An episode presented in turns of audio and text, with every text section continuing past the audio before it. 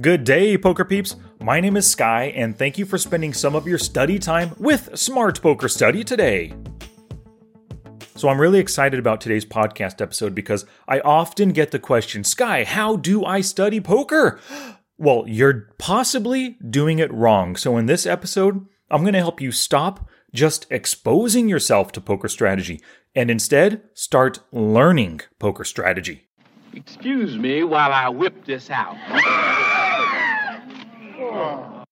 Yep, thank you very much, Sheriff Bart. Everybody whip out your poker journal and take some notes. To help you take notes, go to the show notes page, smartpokerstudy.com slash pod 394 for a transcript of today's episode. Okay, no more dilly-dally. Let's do this. Gambate! You will see everything. Are you ready, my son? Yes, I am. I think. Then we haven't a moment to lose. So the other day, a listener by the name of Ted, he asked me how to study poker. He said he reads books, he watches videos, uh, follows my podcast, uh, follows my blog, smart poker study dot com, all that stuff, but he just hasn't made the inroads. He hasn't made the progress that he's wanted to. So I simply responded with a question. I asked him, do you practice the strategies that you learn in the content that you consume? See, here's the problem. Ted had this problem in our email back and forth and everything. Uh, a lot of people have this problem. We continuously expose ourselves to different strategies. Maybe we watch a video on c-betting, or we listen to a podcast about staying in control mentally as you play, or you read a chapter in a book about preflop hand selection. But that's all that we do. We watch something, we listen to it, or we read it. And what do we do when we finish watching, listening, or reading? Well, we just move on to the next one, right? We just watched a video on YouTube. It'll automatically play the next one in, in the queue or, or a video related to what we just watched. Boom, it pops up. Hey, I might as well just keep watching this right now, right? So we do this a ton. We expose ourselves to strategy, but exposure does not equal learning. So I'm going to give you the most simplest two steps ever to learning poker strategies. Step one is thoughtful exposure, and step two is practice what you learn. So let's dive a little bit further into step one, thoughtful exposure. You must, listen to this, you must purposefully choose the item that you're studying. For example, let's say you're having problems with c-betting right now. Uh, you shouldn't study a three-bet video. Focus your studies instead on the thing that's giving you issues right now. So purposefully choose that item. Next, you must take notes. We all know this from back in high school and through college, right? Note-taking helps you remember everything. This allows you to take your studies with you into the future. One of the great uses of your poker journal and the notes that you take is you can read your notes before, during, or even after your play sessions to kind of refresh yourself on the strategies that you're trying to use. And then, as you're practicing the strategies in-game, you can add to your notes, you can edit your notes based on what you're learning as you're practicing. The next part of this is you must limit your exposure. Now, like I said before, watching one YouTube video leads to the next, leads to the next. Or listening to podcasts. You listen to my podcast next. You go to Red Chip Poker next. You go to Thinking Poker next, right? All in the same day. Boom, boom, boom. Uh, content, content, content. Instead, uh, you must limit that exposure. That means you're not overexposing yourself to any strategy. If you try to consume three pieces of content today, what are the chances that you're going to retain any of it, right? Even if you take notes. I think not a good chance at all. One at a time is better, and limit yourself to just one piece of content at most per day. I even recommend once every, th- or one piece every three days, or one piece every week. Now, what this does, by limiting your exposure, this gives you the time to digest it, to purposefully noodle on it, to practice the stuff, and you can even let your subconscious mind like find solutions on its own. I want you to think of the content that you consume as food for your mind. If you give it only one item at a time, it's going to put all of its focus on that one thing. Now, when you limit yourself to just at most one piece of content at a time, sometimes your subconscious mind can take over and help you make connections that uh, that you didn't at the time that you studied it, right? Now, this is a very simple example from last night, actually. I was watching a movie with my wife. It's called The Accountant. It's streaming on H B O Max right now. The Accountant uh, is played by Ben Affleck. He is ex-military. He has cognitive issues, kind of like Asperger's, um, and autistic in some ways, right?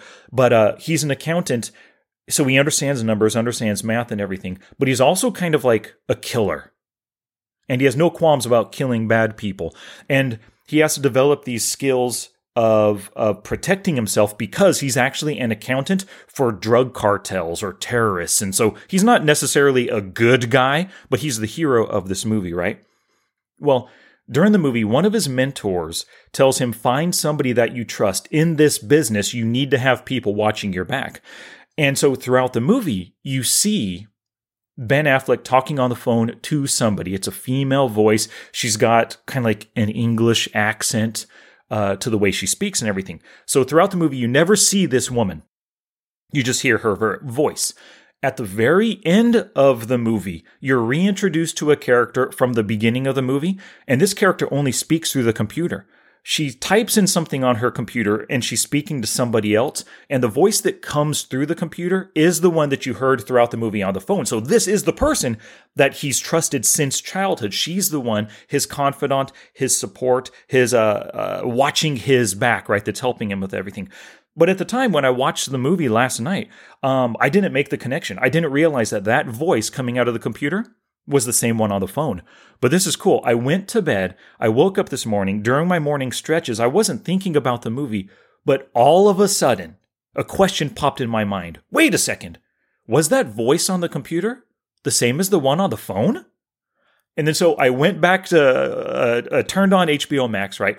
Popped up the movie, went to a part when he's talking to her on the phone, listened to the voice. Okay, I understand that voice. Fast forwarded to the end of the movie. Boom. The voice out of the computer was the exact same. So my subconscious, without me even trying to do it, I exposed myself to one movie yesterday. That was the only movie I watched. So overnight, as I was sleeping, my mind was working on whatever. It was working on that movie in the background. Just imagine if I had watched that movie and then followed it up with another and then followed it up with another. Three movies. I really doubt my mind subconsciously would have drifted back to that first movie, right? And so that's the same thing about limiting your exposure to poker strategy.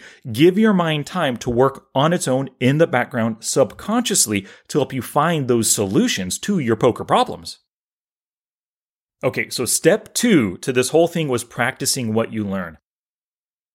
Actively practicing the poker strategies that you spend time on, it really is the number one way to learn. And that's why you've probably heard me say this a million times. Action is the greatest teacher. It's why I give you action steps at the end of most videos, every single chapter in my books, um, every single podcast. I try to give you an action step as well. I'll be giving you one in just a little bit here. Um, uh, at the end of videos in the Poker Forge, I'm all about taking action, right? Because action is the greatest teacher, that means that after you study and expose yourself to new strategies, you must purposefully practice them in-game. I have another hobby besides poker, and that's woodworking. In a video, I can create a video right now. It'll take me a few hours to create the video, but you can watch a video in ten minutes. I can teach you how to build a cabinet, right? But you're only going to truly understand and know the process by doing the work yourself. I can show you everything in the video, but you have to cut the plywood to size. You have to build the face frame using pocket holes. You have to glue the pieces together using biscuits or dominoes, construct the entire cabinet, the doors as well, install the hardware, sand that puppy down, soften the edges, and then finally apply the finish. You can watch me do all that in ten or fifteen minutes on a video, but it's going to take you a good to five, ten hours doing it the first time to truly learn and understand the process. And that exact same thing holds true for poker as well. Not just something physical like building a cabinet, but for the mental aspects of poker. You've got to put in the work. So, for poker, here's an example from my own life of learning to three-bet bluff. Thinking back, at the beginning of my poker journey, I started playing live, and I was strictly a value three-better, a tight value three-better, actually. Maybe I only ever three-bet with pocket queens, kings, aces, and ace-king. Now, eventually, through watching videos, I learned, like, strategies for three-bet bluffing. And I don't remember the videos I watched or maybe the chapters I read in books, but one of the things I learned was that suited and connected aces are great for three-bet bluffing. Hands like ace five suited and ace ten suited. Now, why are they great for three-bet bluffing? They block your opponent from having pocket aces, ace-king, and ace-queen. Doesn't mean they can't have them, but you have an ace in your hand, they're less likely to have those strongest hands themselves, which with which to defend against your three-bet. Also, ace ten suited, ace five suited, they're suited and connected, so they play better post-flop just in case your opponent calls you if your bluff doesn't work. And they can flop really strong draws, right? Gut shot straight draws, the nut straight draw, nut flush draws as well.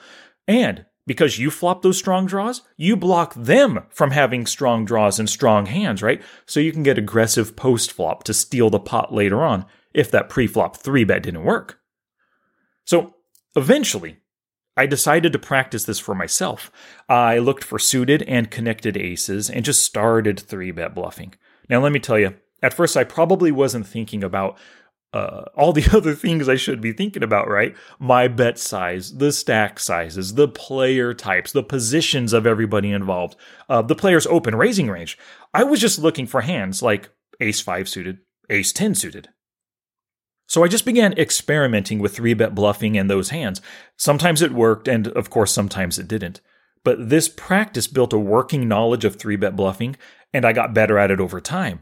And one of the great things is the successes built confidence. And so I kept three-bet bluffing with those same hands, but I would also sometimes veer outside. King ten suited, pocket eights. If I think my opponent can find a fold and I don't necessarily want to call, I'll three-bet bluff with a wider range of hands than just those suited aces, uh, suited and connected aces.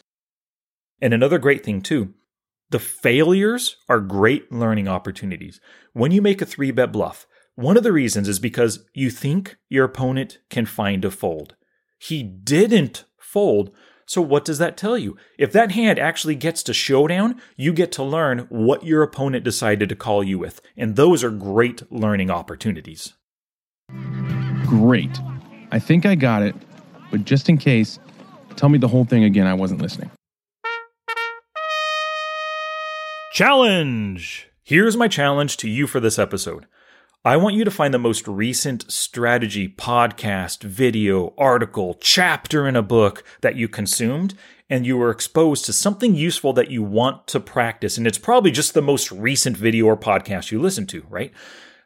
Go ahead right now, reconsume it, but do it with the idea of thoughtful exposure. So take notes and do not consume anything else until you've practiced what you learned. I want you to keep your notes open as you practice those strategies in your next few sessions. Now it's your turn to take action and do something positive for your poker game. Oh, that's it now. Get out there and be somebody. Go write a book.